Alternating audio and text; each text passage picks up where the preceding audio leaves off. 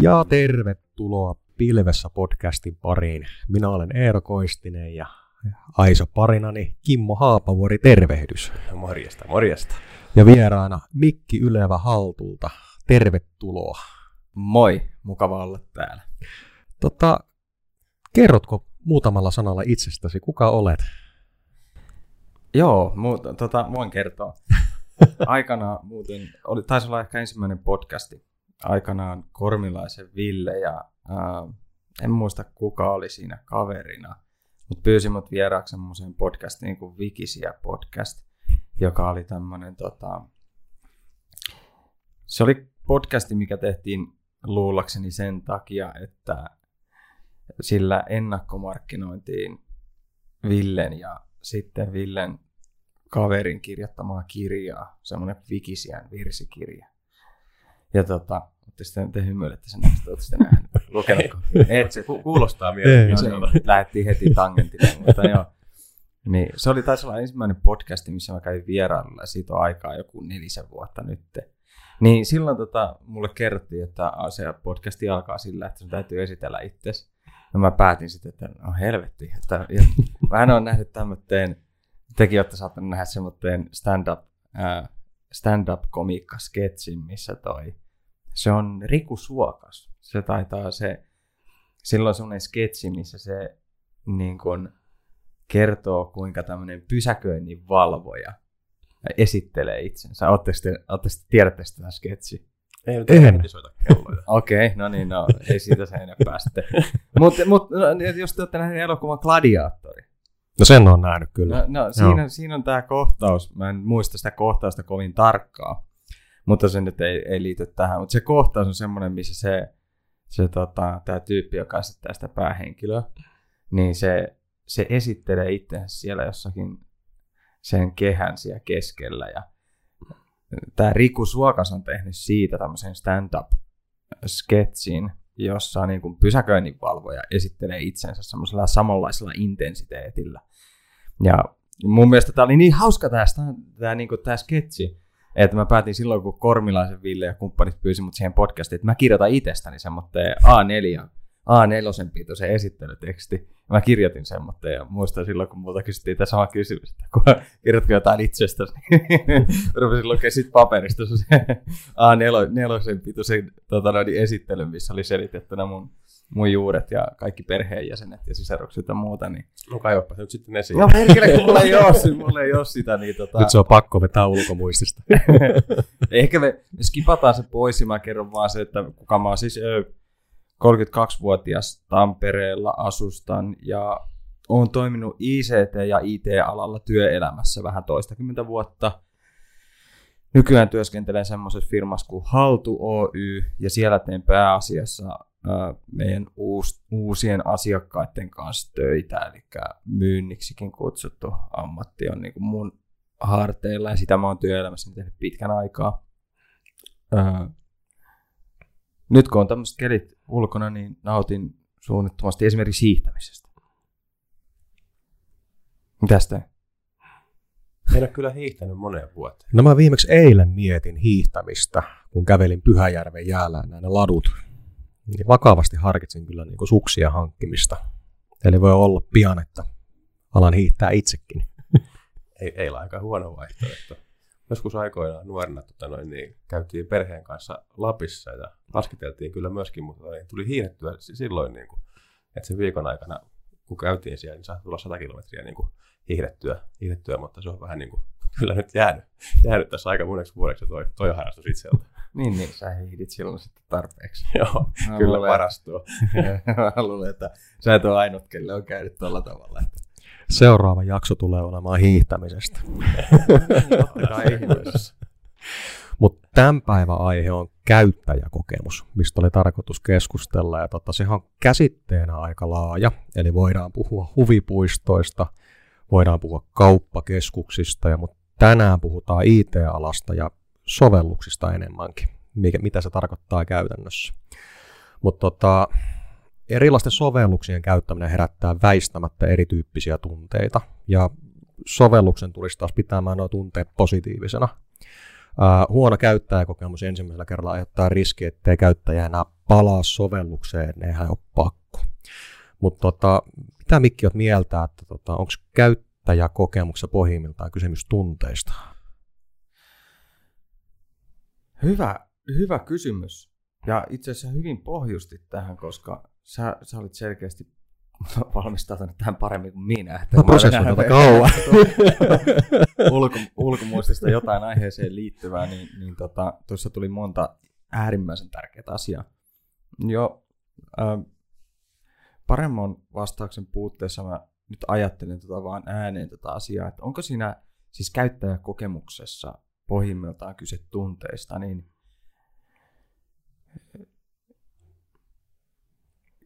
kyllä, kyllä siinä on. Mä sanoisin näin, että hyvin pitkälti siinä on kyse, kyse tunteista. Että kun sä, sä muodostat sun mielipiteen kuitenkin aika pitkälle sen kautta, että miltä, miltä se tuntuu. Ja en mä usko, että kun puhutaan, jos rajataan tätä käyttökokemusta nyt siihen, että puhutaan jostain sovelluksista tai, tai no sovelluksista, jotain, jostain semmoisesta, mitä sä voit nähdä tai koskettaa jollain ruudulla, niin en mä usko, että siinä asiayhteydessä se tekee mitään poikkeusta. Kyllä siinä varmaan aika pitkälti kyse on tunteista ja sen käyttäjän niin kuin fiiliksestä, miltä tuntuu. Niin voisiko ajatella niin, että tavallaan hyvä, hyvä käyttäjäkokemus ei herätä tunteita. Et, et sanotaan näin, että niin kuin jos jotakin sovellusta käyttää ja, ja tota, niin jos, jos sovelluksessa on mielenkiintoista sisältöä tai se työ sujuu, sujuu sen kautta hyvin, tavallaan se voi olla niin kuin hyvä fiilis siitä, mutta tavallaan se, että se käyttäjäkokemus niin kuin siihen sovellukseen liittyen, että että kun sä et niin kuin ajattele sitä, että minkälainen tämä käyttäjäkokemus on, niin silloin se on niin kuin hyvä, koska se on tavallaan niin kuin neutraali tunne siihen nähden. Mutta sitten jos se käyttäjäkokemus on huono, niin sitten rupeaa niin kuin, se, se nousee sieltä pintaan kyllä sitten, että kun ei tämä toimi ja miten tämä toimii ja mikä tässä nyt mättää, niin tavallaan silloin tunteet nousee pintaan, pintaan aika herkästi kyllä. Hyvä esimerkki ennen tätä podcastia. Mä kysyin itse Kimmolta, että, tota, että mikä on viimeisin sovellus, jossa saat oikeasti hyvän käyttökokemuksen. Niin meni oikeasti hetki aikaa, että siihen vastattiin. Ja mitäs huono? Vastaus tuli heti. niin, toi on oikeasti hyvä, hyvä kela, että heti kun sanottaa, niin mä muistin, mulle tuli sellainen pienimuotoinen aha-elämys just siitä, että kun sanotaan, että vaikka, vaikka tiedätte, että johtajille on annettu usein sellainen sääntö palautteen antamiseen liittyen, että jos sä haluat, että vaikka sun työkaveri muistaa sut siitä, että sä annat positiivista palautetta, niin kuinka monta positiivista palautetta sun pitää antaa yhtä negatiivista kohden, niin se suhdelukahan oli joku tyyliin neljä. Että neljä hyvää ja yhtä negatiivista kohden, niin silloin toinen saattaa kokea tai muistaa, että sä annat myös positiivista palautetta. Niin ehkä toi jollain tavalla pätee myös niin kun käyttäjäkokemukseen tai siihen, että millainen, millainen fiilis sulla on jostain palvelusta – että sun täytyisi saada, tai ainakin voisi miettiä sitä, että voisiko toi päteä siihen, että sun pitäisi neljästi kokea, että vitsi, tää on hyvä. Niin kun ollaksesi sitä mieltä, että se käyttäjäkokemus on hyvä, jos sä oot saanut yhden huonon kokemuksen, niin neljä hyvää sitten olisi, niin kuin, sit olisi balanssissa, en tiedä. Voin allekirjoittaa, että varmasti nimenomaan näin se on, onko se sitten neljä vai viisi vai kolme vai mikä se luku on, mutta kyllä se näin on, että siis kyllä niitä positiivisia pitää olla paljon enemmän, että se kumoo niin kuin yhden negatiivisen. Hmm päte, pätee oikeastaan vähän niin kuin asiaan kuin asiaan mun mielestäni. Ihmismieli on vähän semmoinen, että... Niin varmaan, niin varmaan se on. Kun sä käyt ravintolassa e- ensin kaksi kertaa ja se on ihan niin kuin hy- hyvä, hyvä safka ja sitten kerran menet sinne ja sitten kaikki menee niin kuin mönkään ja ruokaa huono ja palvelu on huono, niin kyllä sen jälkeen en mennä ikinä. niin, kyllä. Mun mielestä ihan hyvä esimerkki. Toi mitä sanoit siitä, että, että, että, tota, että hyvää, hyvää käyttäjäkokemusta on vaikeampi niin kuin, ö, nimetä vaikka säkin varmaan käytät koko ajan kaikenlaisia appeja sillä hetkellä, kun puhelimen ottaa taskusta, niin mm. silloin me voidaan puhua jo erilaisista eri palveluiden käyttäjäkokemuksesta mut, tai sen laitteen käyttäjäkokemuksesta ylipäätänsä. Mutta toi meidän yksi käyttäjäkokemuksen suunnittelija, joka tuossa meidän tota, ohjelmoit, siis koodariporukkaa ja kehittäjäporukkaa usein kouluttaa säännöllisesti näistä asioista – jakaa siis omaa tietonsa niin, että myös kehittelyllä saada mahdollisimman hyvä näkemys suunnitteluun liittyvistä asioista, koska kaikki voi tehdä suunnittelua, niin hän muistaakseni siitä sivusta, kun mä kuuntelin sitä vähän toisella korvalla, niin he keskustelivat siitä, että, että tota, hyvä käyttäjäkokemus voi olla sitä, että käyttäjä ei huomaa sitä käyttöliittymää itse asiassa, vaan se vaan menee ohi. Siinä mm. ei ole mitään ärsyttävää. Kyllä, jos tavallaan niin kuin puhutaan sitten, että on niin käyttöliittymä on niin kuin looginen tai intuitiivinen, että niin. se on niin kuin helppo käyttää, että jos, jos sä niin kuin liikaa pähkää, että mitäs mun nyt pitäisi painaa, tai mihinkä valikkoon mun pitäisi mennä, tai mistä mä löydän sen, niin silloin se kertoo siitä, että se ei ihan toimi niin kuin ehkä olisi hyvä toimia. Mm. Mutta some on ihan älyttömän hyvä esimerkki, että se on todella, todella pitkälle viety käyttäjäkokemuksen näkökulmasta. Et en ainakaan muista äkkiä Facebookin tai Instagramin parissa, että olisi tullut sellaista tilannetta, että ei perkele, miksi tämä toimi näin. että se mm. tuntuu toimivan niin kuin just sellainen kuin pitäisi. Mutta sitten taas kun miettii sitä asiaa näin, että eihän kukaan kirjoita palautetta mihinkään esimerkiksi Facebookille, että ottapas tehnyt hyvän käyttöliittymän. Mm että se tavallaan jää pimentoon, että sitähän vain tehdään tutkimustyön tuloksen kautta. Mm. Eli valtavan datamäärän kautta, miten ihmiset käyttäytyy, erilaisia AB-testauksia, jumpikumpi toimii aina vähän paremmin. Mm. Minkälaisia juttuja sinulla on tullut asiakaskentällä vastaan? Kun puhutaan käyttäjäkokemuksesta, niin tota, minkä tyyppisiä keskusteluja se asiakaskentällä oikein rakentuu? Jos puhutaan vaikka ihan softa-projektihankinnasta. Mm. No tota, Tuohon voisi tietysti varmaan montakin asiaa, mutta jos nyt ottaa sen, mikä tuli ensimmäisenä mieleen, niin yksi tietysti on se, että jotta kuulijoille vähän lisää kontekstia, niin jos ajatellaan, että, että mä juttelen jonkun yrittäjä, yrittäjän kanssa sellaisesta projektista, että hän on päättänyt lähteä tekemään liiketoimintaa ja osana sitä liiketoimintaa hän kehittää jonkinlaisen digitaalisen palvelun. Se on semmoinen tilanne, missä mä oon usein työn puolesta. Ja tietysti meillä on joku visio, meillä on joku ajatus, jonka markkinapotentiaalia me halutaan niin kuin koeponnistaa, ja me ollaan melkein aina siinä tilanteessa, että se täytyisi tehdä niin, kuin, niin vähällä kuin on mahdollista. Eli ettei käytetä, ei tehdä mitään turhaa, ei tehdä mitään ylimääräistä, tehdään vaan sen verran, että saadaan niin kuin saadaan, saadaan positiivisia kokemuksia sieltä markkinasta ja voidaan todeta, että hyvä, näyttää hyvältä, meillä on oikea suunta ja sitten kenties sen jälkeen, kenties, kenties sen tiedon voimin on helpompi päättää, että vaikka laitetaan lisää rahaa tähän projektiin. Ja tuossa tilanteessa me hyvin usein joudutaan sitten miettimään sitä, että mikä on niin kuin, millainen olisi riittävän hyvä käyttäjäkokemus. Ja tuohon kysymykseen niin kun, siinä yhteydessä, kun mietitään, että koska, koska meillä voisi olla vaikka sovellus, jota voisi markkinoida, tai koska meillä voisi olla siinä, siinä pisteessä meidän tuote tai palvelu, että, että meidän käyttäjät, siis sen asiakkaan, jotka sitä sovellusta tai appia tulisi käyttää, että missä vaiheessa on siinä pisteessä, että he pystyvät tekemään sillä ne asiat, mitä mit, mitä he yrittää saada tehtyä, ja se sovellus olisi tarkoituksenmukainen, niin tota, siinä se, se käyttäjäkokemuksen, se, se, se ennakkoon sen niin kuin hahmottaminen, että mitä se vaatii, niin se voi olla aika hankalaa. Sitä, siihen, siihen harvoin on etukäteen olemassa niin kuin semmoista, semmoista tota, triviaalia suunnitelmaa, vaan me joudutaan aina, aina tota, tekemään jotain ja sitten testaamaan, että kuinka hyvin se toimii, koska no, mä oon sitten selittänyt monesti tätä kautta, että hyväkin käyttäjäkokemus on hyvä vain jonkin aikaa. Et kun se, että mi, millainen, millainen, jos ajatellaan nyt vaikka ihan pelkästään mietitte teidän edessä, edessä olevaa mitä tahansa kännykkäsovellusta, niin se, että minkä värisiä ne ikonit on, tai millaisia muotoja niissä ikoneissa on, tai millaisia, ää, no, millaisia muotoja siinä käyttöliittymässä ylipäätänsä on, niin nämä on aina jossain määrin sen aikakauden tuotoksia. Siinä, missä nyt vaikka sä näet eri, eri vuosikymmenet, kun sä katsot kaupungin arkkitehtuuria ja sitä, että minkä muotoisia rakennukset on, niin samalla tavalla se, sen aikakauden muoto, muotokieli tai se muotoilu näkyy niissä käyttöliittymissä. Ja tämä on siis vain yksi esimerkki siitä, niin kuin mikä selittää sitä, että miksi, miksi joku käyttöliittymä tai käyttäjäkokemus voi olla hyvä vain jonkin aikaa.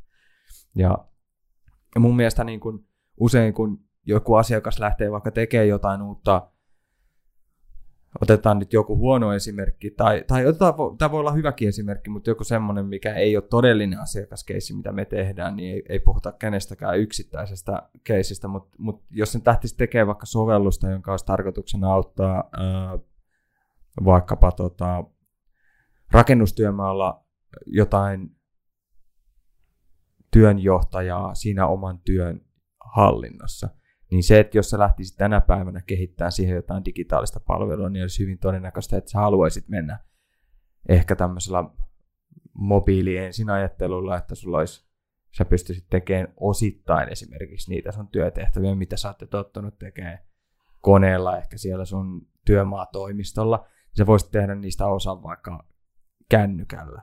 Niin me lähettäisiin ehkä liikkeelle siitä, että me tehdään ne jokut kaikista sulle keskeisimmät toiminnallisuudet tai muut suunnitellaan siihen appiin ja sen jälkeen mahdollisimman aikaisessa vaiheessa kokeillaan, että onko ne oikeasti sun mielestä tarpeenmukaiset, kun sä kokeilet niitä käytännössä.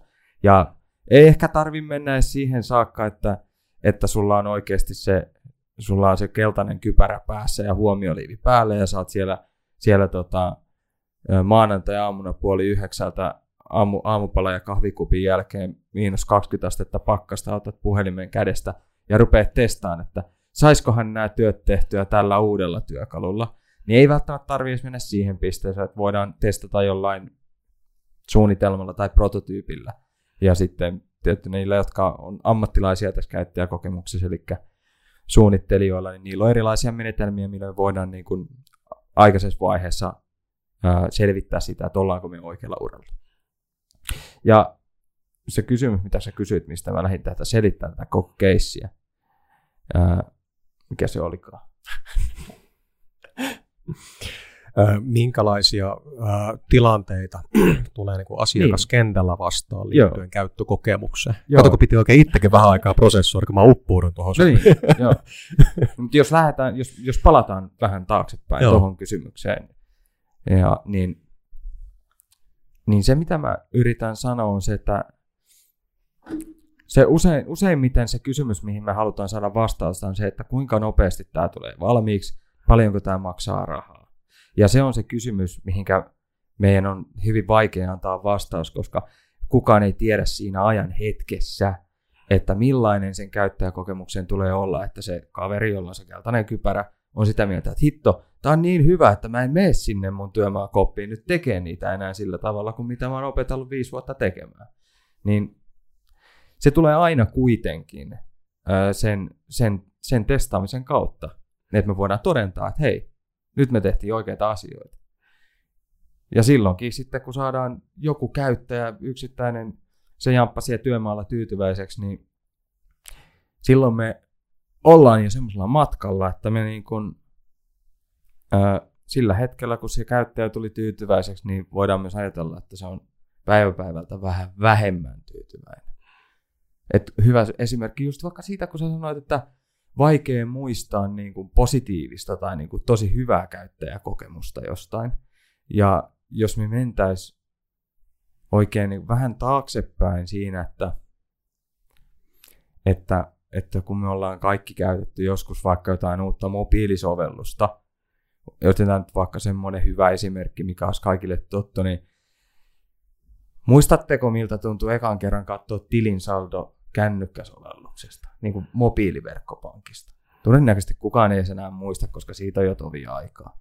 Niin mutta, puhutaan tämmöistä niin respon, ei-responsiivisesta sivusta, mistä menet uikkimaan pankkitietoja.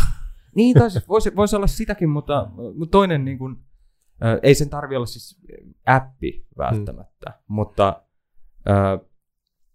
no otetaan vaikka tämmöinen tämmönen niin kuin mun, niin mun elämästä semmoinen oikea, oikea tarve, mikä, milloin mä muistan, että, että perkele, tätä mä en tiennyt, että mä, ta, tai oikeastaan mä olin jo vähän aikaa kaivannut tätä, ja nyt kun se annettiin mulle tässä muodossa, niin hitto mun elämä on helpompaa. Ja se, tämä kyseinen kessi oli esimerkiksi se, että mä oon ollut Nordea Pankin asiakas tosi pitkän aikaa.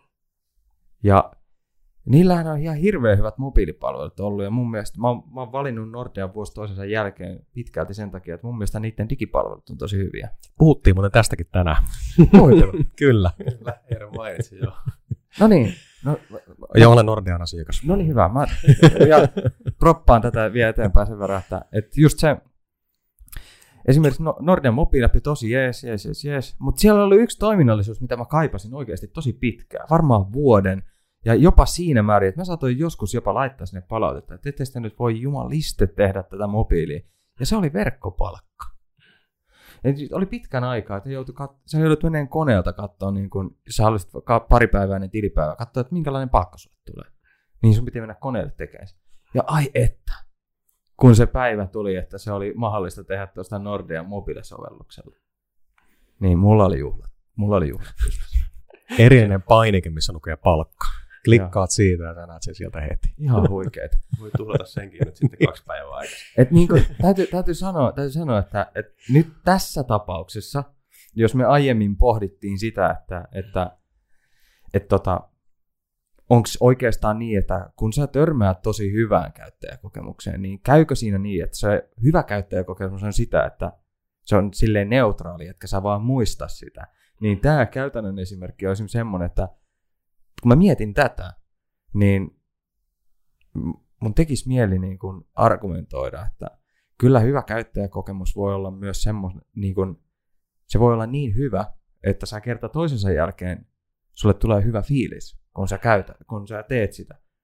Että niin kuin, vaikka, vaikka esimerkiksi nyt se hiton verkkopalkka, niin kyllä mä oon monta kertaa, kun mä oon sitä nappulaa painanut, niin mä oon tullut hyvälle tuulelle. Eikä mä usko, että se johtuu vaan siitä palkkanauhasta, mutta mut se, että se niin kuin hoitaa se asiansa ja se on tosi helppo käyttöinen, semmosia keloja nyt tuli tuohon liittyen. On, ja tota, no verkkokaupat on semmoinen, mikä korostuu aina, kun puhutaan käyttäjäkokemuksesta. Ja tota, mun mielestä mulle tuli vastaavanlaiset vipat, kun mä en muista mikä verkkokauppa se oli, mutta MobilePay tuli niin kuin maksamisen, maksamisen mahdollisuutena verkkokauppaan. Se oli aivan mahtavaa, kun sä et, jos sä kännykällä selaat jotain tiettyä verkkokauppaa, sä haluat ostaa jotain, ei perhana, missä sulla on ja missä löytyy mun pankkikortti tai tunnusluvut, sä pystyt ostamaan sen kyseisen tuotteen. Nyt sä voit vaan spaipata suoraan MobilePaylla, sä pystyt sen ostamaan. Niin kyllä tulee, vau, miksi tämä näin helppoa? Nyt täytyy vaan ottaa, koska tuote tulee himaan. On. Joo. Just tuohon niin liittyy varmaan myöskin se, se justiinsa, että, että hyvä käyttäjäkokemus on semmoinen, että se myöskin kehittyy, että, että kuitenkin kun sovellukset kehittyy ja maailma menee eteenpäin ja muuta, että, että harva sovellus on semmoinen, että se on hy, hyvä nyt ja se on hyvä vielä viiden vuoden päästä, että sen on pakko niin kuin mennä, mennä eteenpäin. Ja, ja tota noin, niin se on myöskin varmaan niin oleellista, että, että, että pysyy siellä niin kuin rytmissä muka, mukana ja pystyy tuomaan jos niitä uusia juttuja, mitä, mitä käyttäjät kaipaa ja kuuntelee käyttäjiä, että mitä, mitä he haluaisivat, missä he näkee, että mikä voisi toimia paremmin, niin sitä kautta varmaan myöskin saadaan niitä sitten tavallaan semmoisia hyviä kokemuksia, että kun olemassa olevaa ehkä ole hy- hyvää saadaan vielä paremmaksi, niin silloin se että jes, nyt tämä on niin kuin entistäkin parempi ja nyt tämä oikeasti on tosi hyvä. Joo, jos ajatellaan näin, että tehdään softaa ja joku sanoo, että käyttäjäkokemusprojekti, niin mä ainakin säikähtäisin tämmöistä termistöä yli kaiken. Sehän on jatkuvaa kehittämistä, koska projektin jälkeen kaikki voi muuttua ja sitten ei ole mitään hyötyä kellekään, vaikka projektin aikana asia menisivätkin positiiviseen suuntaan.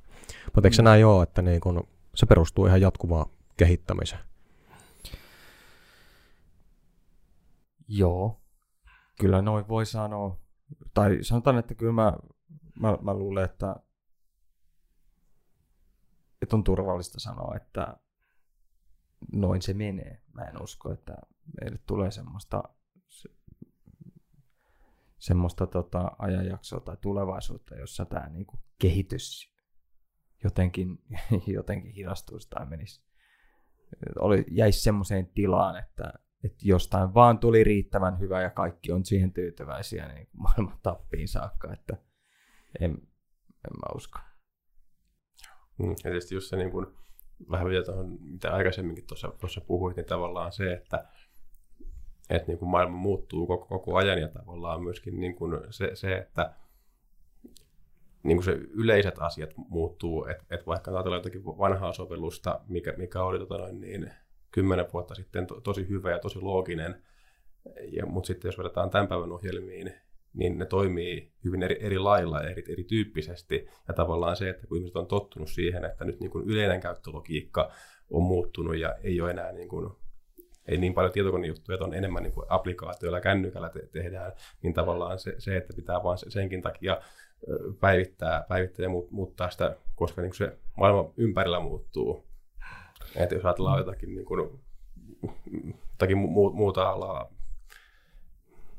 mitä nyt keksii, joku tota, noin, niin just arkkitehtuurissa, että en, en, ennen oli to, tosi hienoja rakennuksia tämmöisiä, ja sitten myöhemmin tehtiin vähän erinäköisiä yhtä hienoja, mutta sitten, niin kun se, sitten kun tuli ne uudet, uudet tavallaan, niin sitten ruvettiin katsoa, että nuo vanhat on ihan, ihan hirveitä, että, että miksi niitä tuommoisia on koskaan rakennuttukaan, että vaikka ne ihan niin kuin, toimivuudeltaan niin kuin, vast, vast, on niin kuin, yhtä hyviä, mutta se ajan kuva muuttuu, jolloin sitten tavallaan niin kuin, tulee, tulee sellainen fiilis, että toi, on vanhanaikainen, vaan siksi, koska näyttää tuolta, vaikka se toiminnallisuuksiltaan onkin hyvä.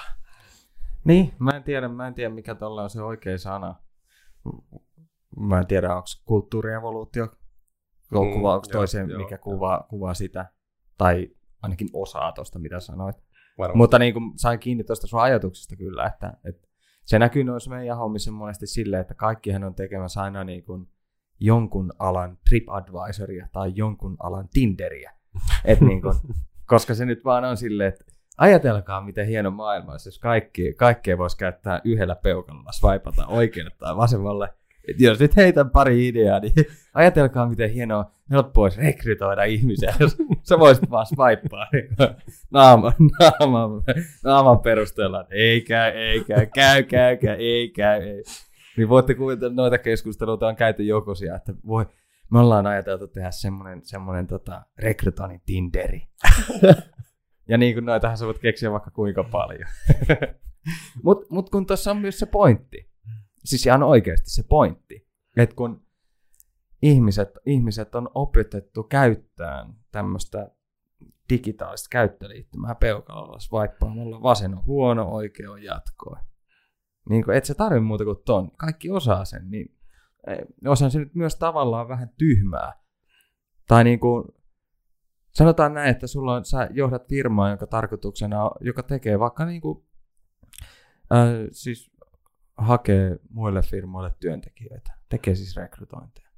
Niin, ja sun, sun pöydällä olisi sellainen iso taski, että sun pitäisi pitää huoli siitä, että sun firma on kilpailukykyinen vielä kymmenen vuoden päästä. Ja sitten se, mitä sä näet ympärillä, kun sä istut paikallisliikenteen äh, bussiin tai seisot siellä, niin kaikki swipeailee vasemmalle ja oikealle Tinderillä.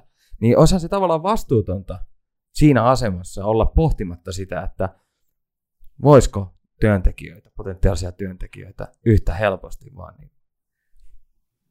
Että niin kuin, on siinä niin kuin oma, oma pointtinsakin. Mm, mm. Joskus on mielenkiintoista nähdä, että miten tämmöinen sovellus toimii ihan oikeasti käytännössä. Että, että mikä se kriteeri on, että onko se naama vai mitä, mitä sieltä niin kuin selataan. Että niin, niin siis mä voin heittää ihan vakavissaan sen kysymyksen, että, että voidaan me hetken aikaa miettiä sitä, että minkälaisessa maailmassa me silloin elettäisiin, jos täällä rekrytoinnit tehtäisiin täysin perustuen siihen yhteen kuvaan. Että se olisi oikeasti niin kuin... niin... Olisiko hyvä idea? ja, niin, niin kyllä. Nyt, nyt mietin, nyt, siis olisihan se työntekijöille siinä mielessä helpompaa, että kun nykyään jos sä haet jonnekin töihin, sun pitää toimittaa CV, joka on yleensä joku pari A4. Niin sun, se on hirveä vaiva, kun sä kirjoitat kaksi A4 täyttä jotain bullshittia, joka ei niinku oikeasti niin tarkoita mitään. Jatkossa sun tarvitsisi vaan niinku photoshoppaa sun naamo, että sä pääsit yeah. työhaastatteluun. en tiedä. Kirjoitustaidot häviää, jotta fotaritaidot kehittyy. niin kyllä. Ja nykyään kohta ei tarvitse fotaritaitoja, kun tämä tota, niin kuin, uh, ma- machine learning, siis uh, suomeksi, ihan voidaan käyttää suomeakin, jos osaisin suomeksi puhua aiheesta. Niin, niin.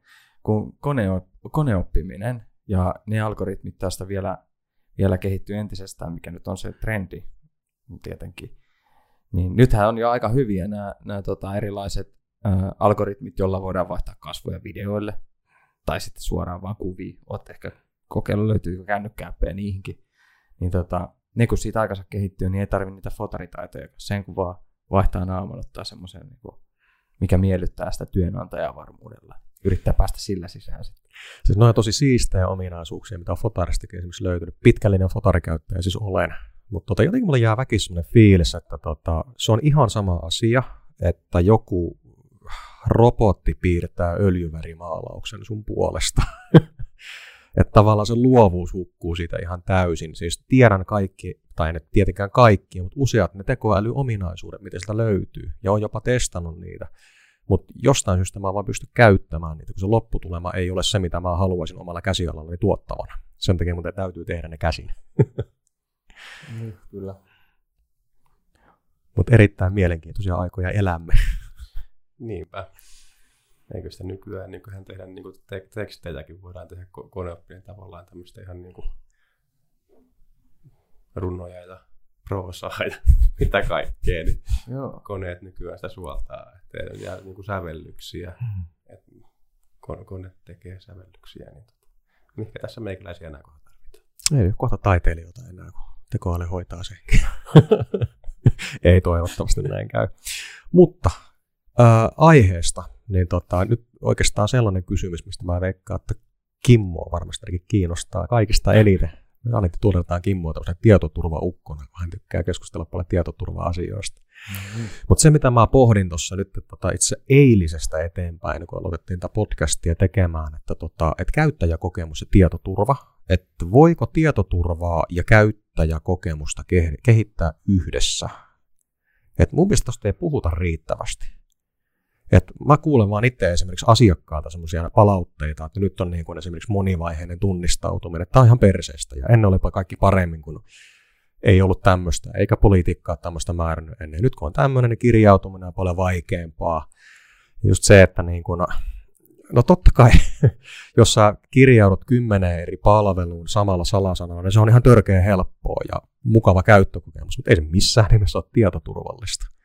Mutta tota, onko sulla asiakaskentällä ollut esimerkiksi puhetta tästä aiheesta, tietoturva ja käyttökokemus? Ei välttämättä autentikointiin liittyen, ihan yleisesti. Joo, on totta kai, puhutaan tuosta, koska se niin kun, ää, tietoturva on, on niin kun, se on aina ajankohtainen. Nyt noissa meidän asiakkaissa, kun me tosi paljon tehdään töitä aloittavien yrityksien kanssa ja sitten startuppien kanssa, niin se ei yleensä ole se ensimmäinen asia, mihin me kiinnitetään huomioon, vaan se meillä on toistuvasti se ensimmäinen kouli on niin kuin todentaa se, sen, sen konseptin markkinapotentiaali.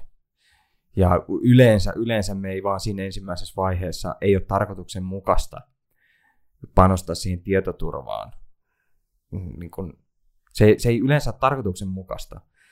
Mä voin keksiä sellaisen esimerkin, jossa me lähdetään tekemään tuotekehitystä johonkin ihan uuteen, uuteen tuotteeseen, ja meillä on heti alkuvaiheessa sellainen vaatimus, että sen täytyy olla tietoturvallinen.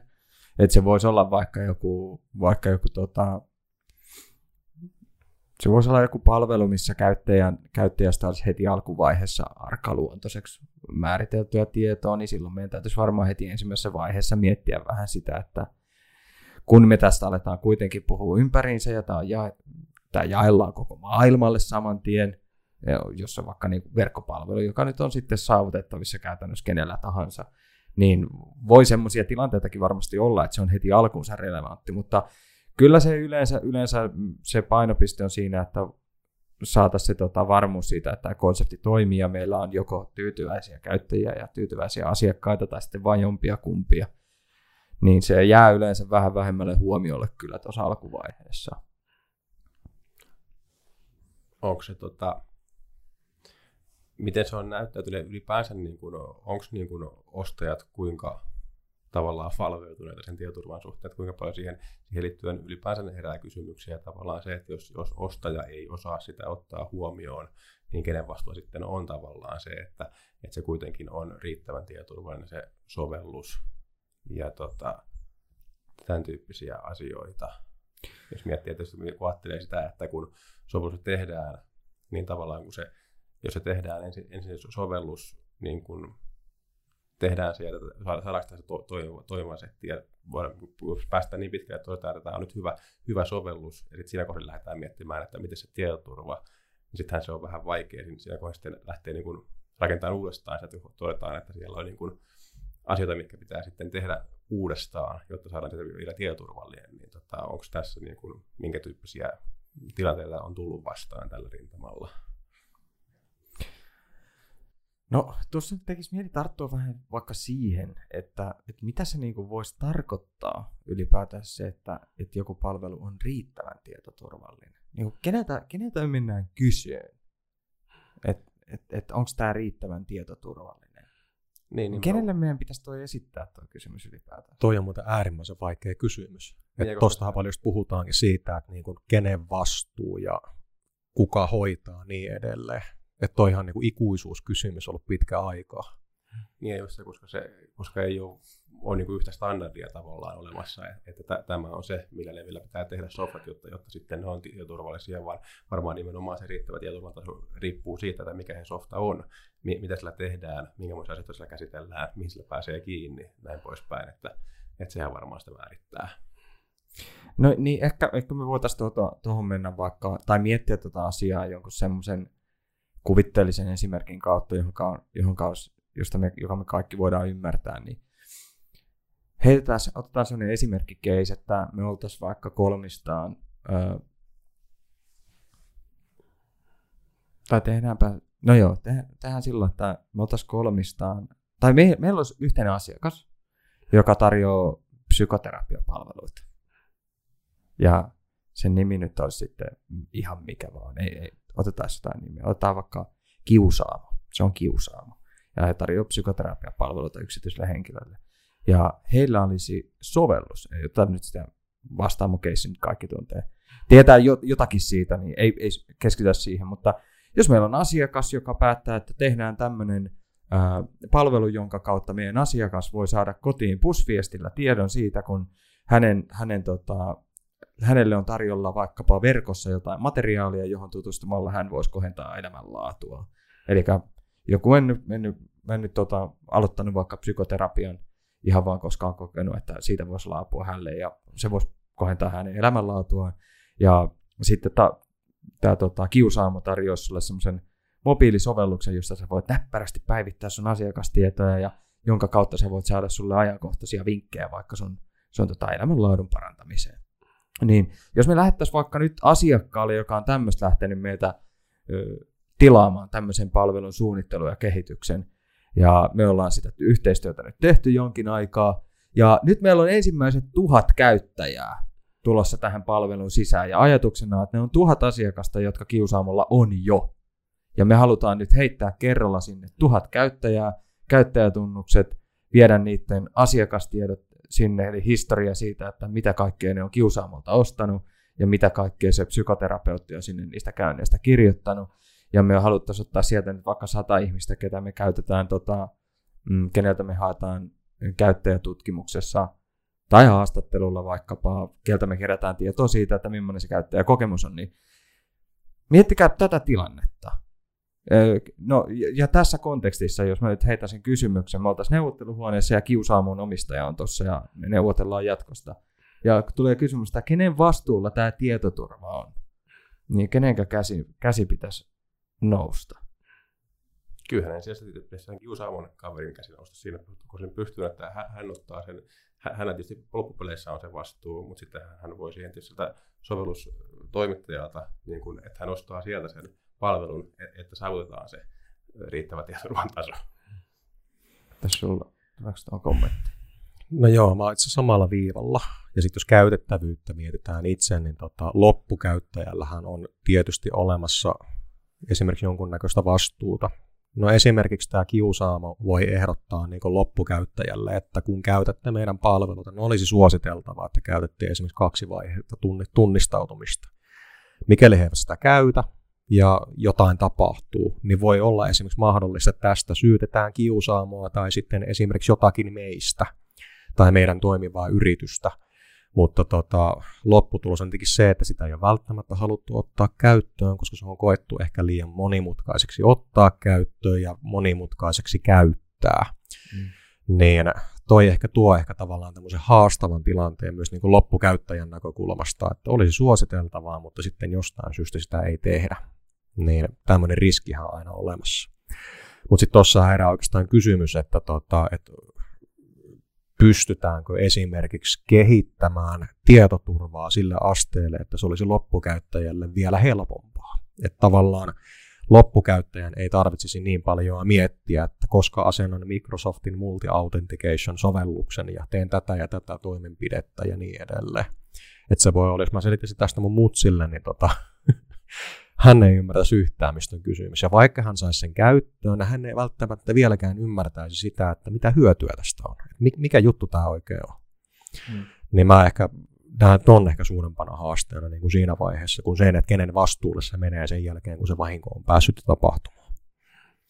Mun mielestä tuohon tuohon voi heittää semmoinen, öö, tai niinku, semmoinen ajatus mulle tuosta heräsi, että, että silloin jos, jos se tota, se vastuu siitä tietoturvasta heitetään sille loppukäyttäjälle, niin no, sä oot vähän, vähän sitä mieltä, että ei ole hyvä idea. ei. No siis mäkään en ole, mä tiedän vaan tarkalleen ottaen, että miksi, kerro mitä sä ajattelet. Siis, siis kyllähän mun mielestä että se, että eihän se loppukäyttäjä voi ottaa kantaa siihen, vaikka nyt sen kiusaamon käyttämään sovellukseen, että kuinka tietoturvallinen tai tietoturvaton se on. Et, et kyllähän se niin kun, täytyy sen kiusaamon niin kun, hoitaa se puoli kuntoon. Ja totta kai sieltä sitten pitää kiusaamon niin kun, osata hyödyntää niitä mu- muita ammattilaisia, sitä sovellustoimittajaa, että et, et he kertoo, että tänne sovellukseen tulee tämän tyyppistä dataa tallennettavaksi ja on tämän, tämän tyyppiset lainsäädännöt meillä olemassa, mitkä vaikuttaa tähän asiaan ja meidän pitää varmistua, että tämmöisiä tilanteita varten niin kuin pitäisi olla niin kuin tietoturva, tietoturva olemassa. Ja sitten tietysti se sovelluskoodaaja osaa lähteä miettimään, että okei, nyt tässä pitää niin kuin ottaa tämmöisiä elementtejä huomioon, että meidän pitää tehdä tästä ehkä hieman normaalia niin kuin leveliä, korkeampia tietoturvaratkaisuja, mitkä ehkä vaikuttaa sinne sitten tosiaan niin loppukäyttäjälle ehkä vähän haastavampana käyttökokemuksena, kun tulee vaikkapa just tätä MFL tai muuta käyttöön sinne, mutta tavallaan se on semmoinen vähän niin kuin ketju sitten, missä niin kuin kaikki vaikuttaa kaikkeen, mutta, tota, mutta sitä niin kuin, ää, eihän se tietoturvan vastuuta ei, ei voi tietysti mun mielestä taas niin kuin loppu, käyttäjän vastuulle siinä mielessä siirtää, että kyllä se, kyllä se on siellä aikaisemmassa pykälässä sitten jo. Mm. Miten jos ajattelee näin, että tota, jos vahinko tapahtuu yrityksen sisällä, ja esimerkiksi liittyen sovellukseen tai palvelimiin, mitä tämä yrity, kyseinen yritys käyttää, niin silloinhan luonnollisesti yrityksellä pitäisi olla vastuu tähän asiaan. Mutta jos se murtautuminen tapahtuu jonkun käyttäjän näkökulmasta sen takia, että sitä kautta, esimerkiksi salasana on ollut liian helppo tai käytetty monessa palvelussa, tai ää, jos esimerkiksi tämä monitunnistautuminen on vapaaehtoista, sitä ei ole laittu pakolliseksi ja sitä ei ole otettu käyttöön. Miten se silloin menee? Mun täytyy ihan suoraan sanoa, että mä en tiedä, että meneekö se silloin oikeasti käyttäjän vastuulle vai onko se silloinkin yrityksen vastuu, jos niihin päästään käsiksi. Niin tästä tuokin tässä tosi niin kuin hyvä taas just ajatella, että mikä se on tavallaan se käyttöskenaario siinä, mm. siinä että niin kuin puhutaanko siitä justiinsa nyt vaikka tässä kiusaamon tapauksessa, että, että siellä on niin kuin sitä data, dataa on siellä jossakin palvelussa, ja se, lähinnä se kiusaamo sitten niin kuin käsittelee siellä, vai onko se nimenomaan myöskin silleen, että, että se ihan loppukäyttäjä tavallaan tuottaa sitä dataa vaikkapa sinne sovellukseen ja hän kirjautuu sinne ja hän käsittelee siellä sitä, sitä niin kuin, tämmöistä luottamuksen tietoa, niin tavallaan se, sekin tota noin niin, vaikuttaa sitten mun mielestä siihen, että, tota, että sehän on taas sitten niin kuin asettaa enemmän taas vielä vaatimuksia, jos, jos tosiaan se loppukäyttäjä pääsee ihan niin kuin sinne, sinne kiinni siihen dataan ja näin poispäin. Että et onko se niin kuin sen yrityksen sisäinen sovellus vai onko se myöskin niin kuin sen yrityksen loppusekkaille käytössä oleva applikaatio. Sanovat tietoturvaa aihealueena erittäin laaja. Et sen, sen ääreen, kun päästään, niin enää ei ole paluuta. Ehkä pikkasen eksyttiin käyttäjäkokemuksesta, mutta mun mielestä tosi tärkeitä asioita. Ja mun mielestä asioita, mistä kuuluukin, kuuluukin keskustelua herättää ja vaihtaa ajatuksia. Mm. Sehän on niinku just niin kuin, no tietysti tietoturva tosiaan, se on, se on niin, Mm. niin moni, monimuotoinen kokonaisuus, että esimerkiksi vaikka siellä tausta, taustajärjestelmissä voidaan tehdä todella, paljon tietoturvaan liittyviä asioita, jotka- jotka ei käy, näy, näy loppukäyttäjälle, mutta, mutta sitten tavallaan sehän on ha- haaste, että loppukäyttäjälle usein niin kuin, sitten korkeampi tietoturva näkyy huonompana käyttökokemuksena just nimenomaan se vaikka näiden MFA-juttujen takia ja, ja vastaavien vuoksi. Kyllä. Mä en tiedä, onko nykyään enää tapana, tai onko koskaan edes ollut tapana, vai onko mulle vaan sy- syötetty pajonkäyttö, tai mä, mä oon kuunnellut ihan vääriä tyyppejä, mutta mä muistelisin, että joskus oli, mä muistan joskus kuulen, että joskus jonkun palvelun käytettävyyttä, verkkokaupan esimerkiksi käytettävyyttä, en mä tiedä, käytettävyys saattaa olla, tässä nyt väärä sana. Mutta mä luulen, että sitä on joskus mitattu klikkien määrällä. Ja jos tota nyt suoraan niin kuin tosta ajattelee, että mitä enemmän klikkejä, niin sitä huonompi käytettävyys. Niin jos toi on totta, niin silloin on varmaan totta, että mitä, mitä tietoturvallisempi palvelu on, niin sitä huonompi sen käytettävyys on. Että kyllä mä tuolla, tuolla kun mä työskentelen kehittäjien ja suunnittelijoiden kanssa, niin joka kerta kun, kun joku törmää johonkin ö, palveluun, jossa sanotaan nyt, että on vaikka kaksivaiheinen tunnistus käytössä, niin, ja, se, ja, ja joku käyttäjä ei odota, että siellä on kaksivaiheinen tunnistautuminen, vaan se on joku kevyempi, niin useimmiten joku, joku heittää kommentin tai kävelee käytäviä ympäri ja vetää facepalmia ja sanoo, että tietoturva pilasi tämänkin palvelun. Et siis on siinä varmaan jotain perää, jos, jos, jos niin kuin ammattipiireissä vitsaillaan asiasta, niin varmaan, varmaan siinä on... Mä en usko, että se on ihan niin mustavalkoinen asia, että se on aina niin, että jos tietoturva paranee, niin, niin käyttäjäkokemus menee huonompaan suuntaan. Kun mä mietin nimittäin tätä kysymystä, minkä, minkä sä olit etukäteen heittänyt, että voidaanko tietoturva ja käyttäjäkokemusta kehittää samaan aikaan. Ja sitten tuli mulle mieleen semmoinen kysymys, että, että no, periaatteessa aina, jos sä speksaat jotain uutta toiminnallisuutta siihen softaan, että siis siihen tulee, ää, siihen tulee tota vaikka semmoinen nappula, että aina kun sä oot muuttanut sun tietoja jollain tavalla, niin se järjestelmä pyytää sua var- varmistaa vielä, että oot sä nyt ihan varma, että sä haluat muuttaa sun henkilöturvatunnusta joka, niin täältä tai jotain muuta tuommoista. Niin mä mietin ensin sitä kautta, että no joo, että niin kuin samaan aikaan toi voi olla niin kuin käyttäjäkokemuksen parantelua, koska se, se, se, voi, se on voinut saada alkunsa siitä, että joku on vahingossa ö, muuttanut henkilöturvatunnuksensa tietoja jostakin kentästä, sitten tallentanut tiedot, ja siitä on seurannut jotain ongelmia jälkikäteen, ja hän on sitten heittänyt idean, että no tästä, kun olisi hyvä, että ennen kuin mä muutan näistä kentistä mitään tietoa, niin tulisi joku vahvistus, että haluaisi mä nyt todella muuttaa näitä tietoja. Niin kyllähän tuossa tapauksessa sä, sä voit kehittää sitä tietoturvaa, ja sä voit kehittää sitä käyttäjäkokemusta samaan aikaan. Mutta sitten taas toisaalta, sä et tarvitse koko sovellusta tai käyttöliittymää parantaaksesi tietoturvaa, koska sä voit keskittyä vaan siihen käyttäjään. Sä voit ottaa sitä hihastakin ja sanoa, että hei Pena, sulla on nyt kuudessa, kuudessa palvelussa sama salasana. Not good. Että vaihda salasanat ja varmistaa, että se on 12 merkkiä pitkä ja sisältää ainakin yhden ison kirjaimen ja erikoismerkkejä. Niin heti parani tietoturva, eikä me otettu käyttäjäkokemukseen niin mitään kantaa. Tai siihen softaan ei tarvinnut koskea. Niin, niin mutta käyttäjäkokemuksella jo kuitenkin. Että just se, että jos on tottunut siihen, että mun salasana on 1,4, nyt se pitääkin olla sitten niin kuin se on pitkä ja monimutkainen ja vaikeasti muistettava. Sä oot ihan oikeassa. Oot ihan oikeassa, kyllä. kyllä.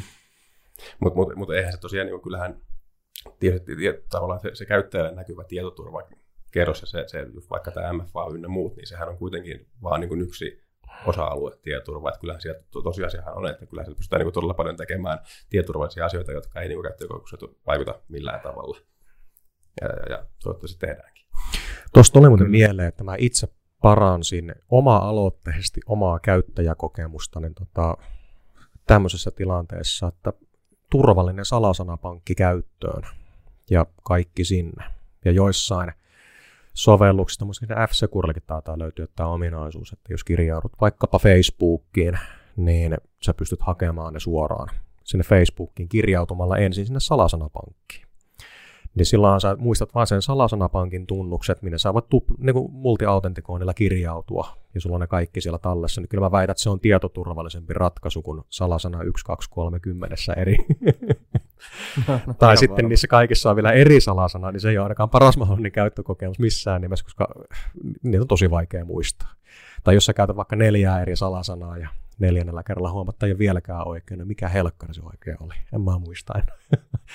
niin siis ihan henkilökohtainen kokemus oli se, että tuosta salasanapankista on ollut oikeasti apua, että mulla on tullut itselleni sanotaan helpottuneempi fiilis ja myöskin sitten käyttökokemukseni parani, kun olisin muistanut kaikki salasanat erikseen ulkoa. Mm. Niin, ja tavallaan toki taas sitten on kuitenkin vähän niin kuin yksilökohtainenkin asia, ja, ja se, että tavallaan tuossa vaikuttaa ne omat käytännöt ja miten on tottunut toimimaan ja näin poispäin. Sitten se, se, että mitä tietää. tavallaan mm. se, että, että jos, jos ihminen, joka tiedostaa niin kuin tietoturvan, niin tavallaan jos, jos, jos on joku palvelu, mikä ei voi antaa muuta kuin neljä merkkiä pitkään salasanan, niin tavallaan se, se antaa niin kuin huonon käyttökokemuksen, koska koko ajan on pelko persiissä, että, että tota noin, niin, tänne ei voi antaa kuin neljä merkkiä pitkään salasana, joten tämä on ihan varmasti korketaan kohdataan mun salasana tänne. Kyllä. Mä oon monesti kyllä kuullut sitä, että no hei, mitä jos joku murtautuu sinne sun salasanapankkiin, niin saa kaikki sun salasanat sieltä ja pääsee kaikki sun järjestelmiin. No mutta hei, mitä sä käytät salasanaa niiden, samaa salasanaa niiden kaikkien järjestelmien kanssa ja joku sen tietää, mun mielestä se on vielä pahempi. Niin, niin ja kyllähän tietysti just tuossa Salapankissa tietysti on olennaisia on se, että se, se mm. tunnus, tunnus, mikä sinne on, mm. että se on oikeasti vahva ja hy, hyvä ja, ja meillä jos sielläkin, että siellä on sitten se monivaiheinen Kyllä. Hei, tästä tietoturvasta ja käyttäjäkokemuksesta, niin tuli mieleen semmoinen, semmoinen tota kysymys, mitä voisi heittää teille tai ajatus, että tota, kun mietitään niitä niin kuin drivereita, että mikä itse asiassa on se driveri, mikä saa, mikä saa niin kuin vaikka näiden älypuhelimien laitevalmistajat kehittää uudenlaisia tapoja tunnistaa se käyttäjä, niin mitä ne driverit voisi olla? Ja jos mietitään hetki sitä, että mikä se on sun suunta, että mitä seuraavaksi tapahtuu, niin mitä teille tulee mieleen, jotta päästään oikealle polulle, niin, niin mennään sen verran taaksepäin, että jos mennään kym, me aloitetaan vaikka, että mennään kymmenen vuotta taaksepäin, vähän reilu kymmenen vuotta vaikka vuoteen 2009, kun iPhone tuli Suomeen, joka oli niin kuin monella tapaa. Jos me mietitään meidän älypuhelimia, mitä teillä on kaikki tässä pöydällä, ja ajatellaan, että mitä niille on tapahtunut viimeisen kymmenen vuoden aikana, niin itse asiassa tosi vähän. Sen jälkeen, kun meille tuli niin kuin semmoinen responsiivinen kosketusnäyttö, kuin minkä iPhone toi markkinoille, ja sitten jälkeenpäin tuli Android, esimerkiksi Samsungin Galaxy-sarjan älypuhelimet, joiden käyttäjäkokemus oli niin kuin melkein yhtä hyvä kuin iPhone, jonkun mielestä varmasti parempikin. Niin sen jälkeen itse asiassa ei tapahtunut ihan kauheasti mitään. Tämä on edelleen kamera siellä takapuolella ja näyttö, näyttökoko on about sama edelleen. Pikkusen on tullut lisää koko, kamerat on pikkusen kehittynyt, mutta ne näyttää samalta ja niin kuin se, niiden perus, äh, tapa, miten se käytetään puhelinta on aika pitkälti sama. Mutta se, mikä on kyllä muuttunut tässä kymmenen vuoden aikana, niin on, on se tapa, että miten tuo laite tunnistaa, että sä oot se. Eli meillä oli niin kuin ihan alkuhan meillä oli käytännössä vaan näyttölukko. Meillä oli numerokoodi, sitten oli varmaan salasanoja, ja sitten sä pystyt piirtämään niin kuin jotain kuvioita. Joo. Kuvioita nyt näkee edelleen, että jengi käyttää jonkin verran, samoin kuin, niin kuin näyttökoodeja. Ja nykyään se on ihan standardi, että kun sä vedät puhelimen ulos niin paketista, niin sä et suurin piirtein pysty ottaa sitä varmaan edes käyttöön ilman, että sä laitat siihen jonkinnäköisen, koska sähköpost, sulla on sähköpostit ja, tai sanotaan, että ylipäätään sulla on semmoisia pilvipalveluita, nyt vaikka Googlen palvelut, jotka niin kun, jos sä otat ne käyttöön, niin se Google sanoo heti, että hei, sun on puhelimessa pakko olla tämän tasoinen tieto, niin kuin tietoturva, että sä voit edes asentaa sun sähköpostia tähän. Ja mun mielestä esimerkiksi Googlen minimi taitaa olla se, että sulla on näyttölukko joku, jonkun nu- numerokoodin takana. Mutta sen lisäksi on tullut kaksi, kaksi muutakin, jotka on aika yleisessä käytössä. Tulee sitten mieleen, mitä ne, mitä ne on. Millä tavalla kännykkä tunnistaa käyttäjästä tänään? Mitkä on yleisiä? Sormenjälki ja kasvotunnistus. No just ne, mitkä mullakin oli mielessä. Ja sehän on tosi hy- hyvä, että tavallaan siinähän on hirveä, saa helposti hyvän käyttökokemuksen ja helppoa, että saisi ne molemmat käyttöön, että saat kännykän käteen, sanat siihen sormenjäljen, se samalla ottaa sun kasvotunnistuksen, niin on kaksivaiheinen tunnistus, ei tehdä oikeastaan mitään. Niin, toi on muuten aika hyvä pointti. Mä en olisi koskaan ajatellut, että siinä on niinku kaksi että sä voit ottaa molemmat. Mä itse asiassa en tiedä, että pystyykö ottaa niin kuin noin molemmat, koska mä en Niin. niin. kasvotunnistusta itse, itse Niin. niin. käyttänyt koskaan. Joo. Mutta sehän olisi aika, aika kätevä ja hyvä. Mulla on tota, mä oon puhelimia vaihtanut yleensä vuoden kahden välein suurin piirtein. Nyt mulla on iPhone, olisikohan tää nyt sitten ehkä 11 tai, tai jotain puoli vuotta vanha suurin piirtein. Niin tää on ensimmäinen puhelin, missä mä koen, että se kasvojen tunnistus on niinku sen tason, että se tarjoaa hyvän käyttäjäkokemuksen. Et kun mä vaikka niin kun, esimerkiksi kun mä ajan autoa ja mulla on puhelin autotelineessä, niin kun mä katon puhelinta, niin se avaa sen lukon. Se on niin kuin mun mielestä ihan mahtava.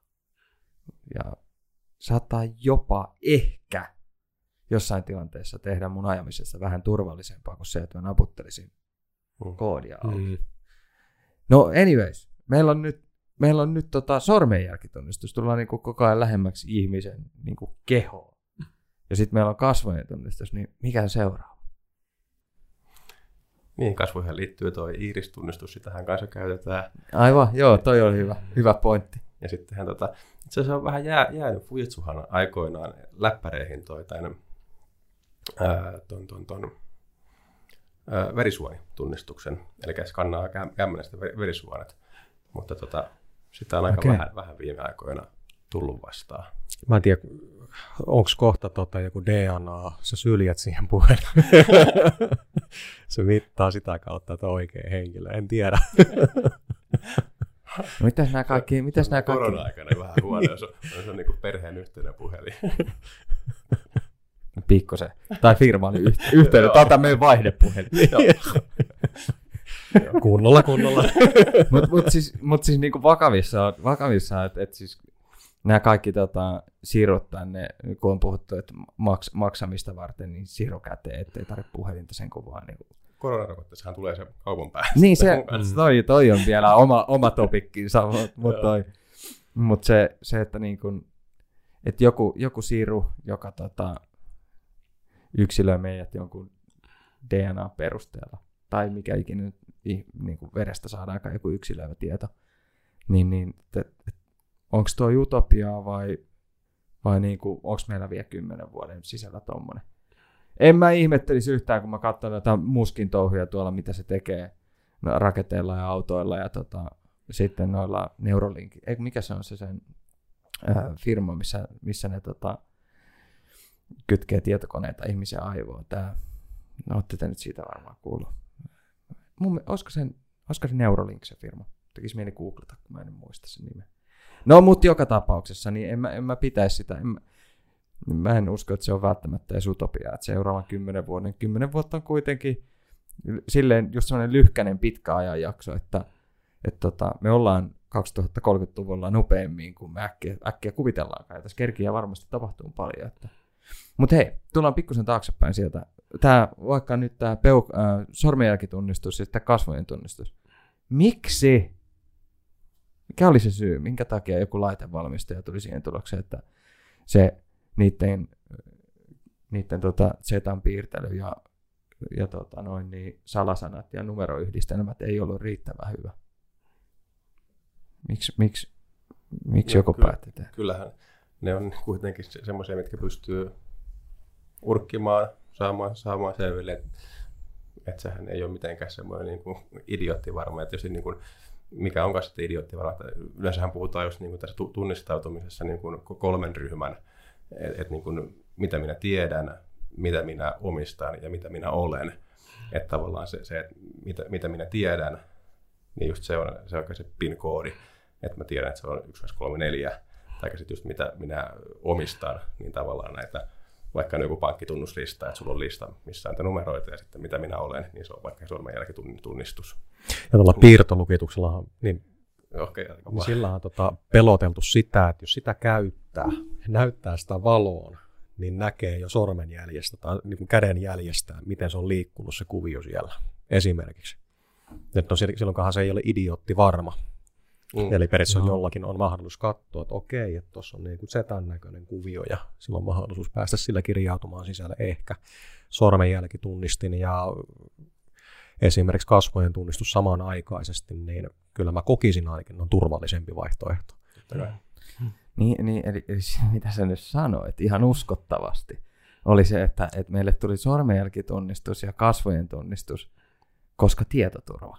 Koska me oltiin niin tietoturvallisempi, ja, tietoturvallisempi laite. Vai Tai- käyttäjäkokemus? No, siis just, tiedät, mä oon tulossa. Mutta mut niinku tässä, tässä asiayhteydessä, tässä keskustelussa on helppo niinku hoksata, että ei saatana. Se oli varmaan molemmat. Niin kuin ihan oikeasti, koska Mm. kyllähän se on helppo sun perustella sillä, että no ajattelin jotain designeria, jolla on se tota, pipo tuo takaraivolla ja, ja tota, metsori, me, semmoinen, semmoinen äh, jen, mikä se on, se on skotti ruutupuvilla paita päällä ja, tota, ja tota, kireet varkut ja se vetää latte, latteen ja istuu säkkituolilla siellä ja miettii, että mitä seuraavaksi tulee iPhoneen, niin, niin ei kaikki designerit ei ole semmoisia, mutta, mutta vaan nyt tässä lämpiviksi, niin, niin, niin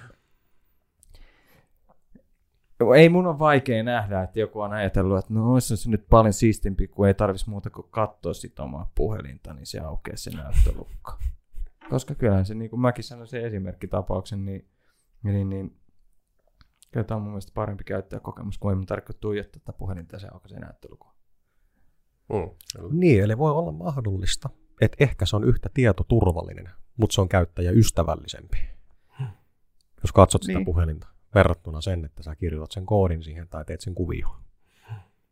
Niin, ja toi oli mun mielestä oikeastaan hyvä, hyvä, että mitä jos siinä yhdistäisikin, olisiko se niin kuin hyvä suunnittelua ja tietoturvan huomioittava suunnittelua, että sä yhdistäisit oikeasti noin kaksi, niin kuin sanoit, että, että mitä jos meillä onkin, niin siis sormenjälki ja kasvojen tunnistus. Että kyllä mä voin kuvitella, että jos mulla, tässä ei ole sitä, ei kun, mä en tiedä, onko, tässä saattaa olla, että se, ei kai se tästä näytöstä ota mitään, mutta jotkut, joku puhelin toimi silleen, että se ö, sormenjälkitunnistus on tässä, mihinkä kun teillä on siellä nyt puhelin kädessä, niin laskette peukalon niin siihen näytön alareunaan, niin se lukee siitä sormenjäljen. Jotkut toimii silleen. Joo. Sulla olisi, sulla olisi molemmat, että kun sä paat peukalon tuohon ja tuijotat sitä, niin sit se aukeisi. Niin mun mielestä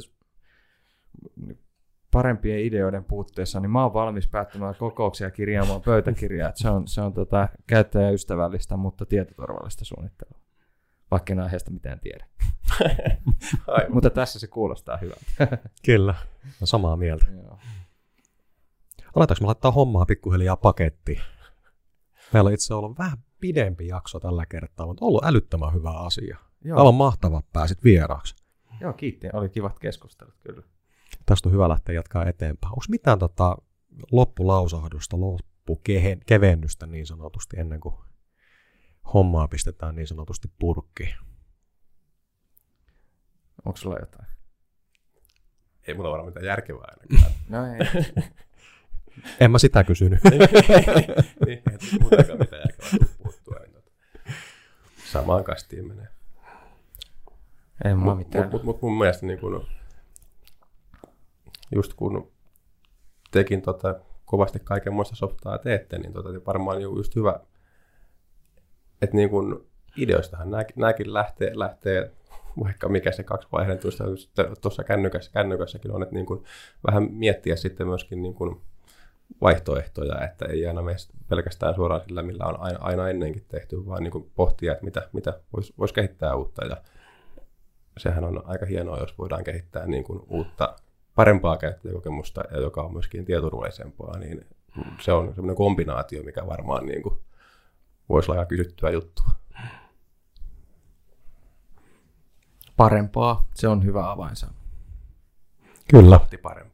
Eli niin kuin aikaisemmin puhuttiin siitä, että tota, miksei siinä varmaan pientä markkinarakoa voisi olla, että tietoturvallista kehittämistä tai tietoturvallista käyttäjäkokemuksen kehittämistä esimerkiksi. Jos ajatellaan vaikka ää, tietoturvakonsultoinnin näkökulmasta, koska muutenhan pelkkä tietoturva sananahan aiheuttaa vähän niin kuin pelkoa jopa, niin kuin puhut esimerkiksi teidänkin kehitysporukassa, että ei perhana, kun kuulee sanan tietoturva, niin pitääkö tämänkin mennä nyt tämä pilaamaan ja niin edelleen. Että, mutta siis ihan yleisesti mitä IT-maailmassa, niin kyllä tietoturvaa pidetään ehkä joissain määrin jopa pakollisenakin pahana, mutta ei se aina sitä ole.